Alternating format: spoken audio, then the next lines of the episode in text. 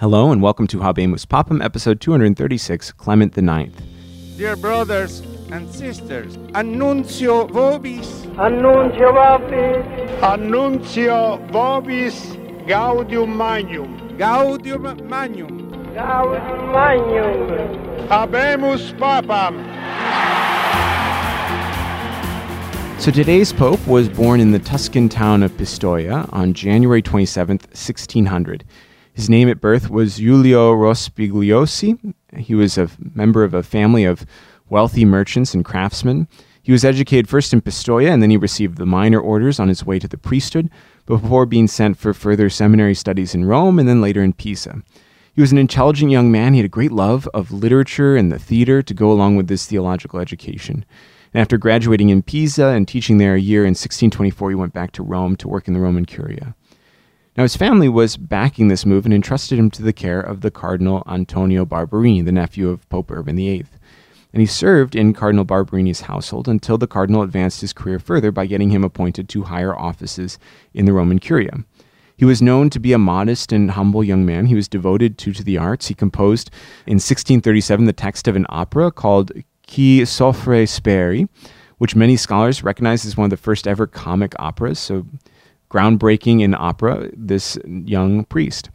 His big break came in 1644 when the Pope appointed him the apostolic nuncio to Spain and ordained him an archbishop. And this was a big job requiring a lot of talent and work. Spain was one of the big players in Europe, as we've been hearing, and it's a big player in papal politics too. And sometimes that relationship wasn't great. And so the new Archbishop Rospigliosi wasn't sure he himself was up to the task. It wasn't a job that he sought out, but he did it. He served as nuncio to Spain for nine years, from 1644 to 1653, and his role began right as Pope Innocent X's papacy did. And he put himself at the service of Innocent's work to bring peace to Europe and end the Thirty Years' War. His service was difficult and it didn't necessarily bring definite fruit, but he did build a good relationship with the King of Spain.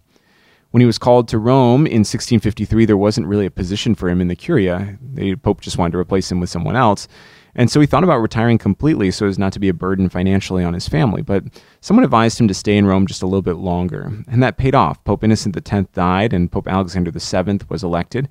And he so trusted Archbishop Rospigliosi and so appreciated what he did in Spain that he appointed him Secretary of State and then in 1657 named him a cardinal. Now, the new cardinal was an excellent administrator and a great Secretary of State, but he was ambitious. Now that he was just the position just below the Pope, he was hoping that perhaps in the future he might be Pope himself. And he was so well liked and so efficient that Pope Alexander VII started to dislike him, probably out of a little sense of jealousy. And he was popular. He was well liked in Rome as well for being so unassuming and, and humble in appearance and down to earth. When Pope Alexander VII died in 1667, Cardinal Rospigliosi was the obvious choice to succeed him. He was liked by both the Spanish and the French, and he didn't have any real opponents. Tensions with France made the cardinals pick someone who was supported by the French king, so Cardinal Rospigliosi was elected pope on June 20th, 1667.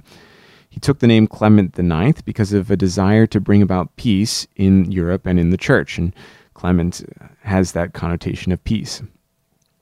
Now, the new Pope Clement was particularly loved by the people of Rome because of his simplicity of life and his humble service to the church in Rome. He was accessible, he was not grandiose, he even heard confessions twice a week in St. Peter's Basilica like any other priest. He was not particularly nepotistic, though he did entrust some of the aspects of his administration to a cardinal nephew and to his brother. But he was also very financially conservative and he got papal finances somewhat back in order. He was also a great supporter of the poor and he did a lot to improve the lives of the poor in Rome. One of his great spiritual works was the beatification of the first saint from the New World, St. Rose of Lima. When his pontificate began, the controversy over Jansenism was still ongoing. Now, several bishops in France, if you remember from a couple episodes, refused to submit to the teaching of Pope Alexander VII regarding Jansenism. So the Pope sent emissaries to negotiate with these bishops, and a deal was worked out which would be called the Clementine Peace.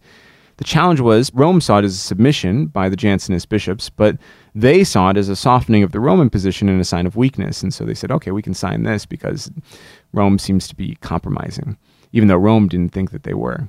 Nevertheless, for now, the controversy will die down a little. It's, even if its underlying causes were not settled completely, we'll have to keep talking about it. Now, the other big event during his papacy was the attack by the Turks on the island of Crete. The island had belonged to Venice, but Turkish assault was threatening to remove it entirely from the Western sphere of influence. The Pope responded by sending diplomatic help, money, and even a small expeditionary force under the command of his brother to the island. But a dispute between France and Spain weakened the forces on Crete, and on September of 1669, the Venetians surrendered to the Turks.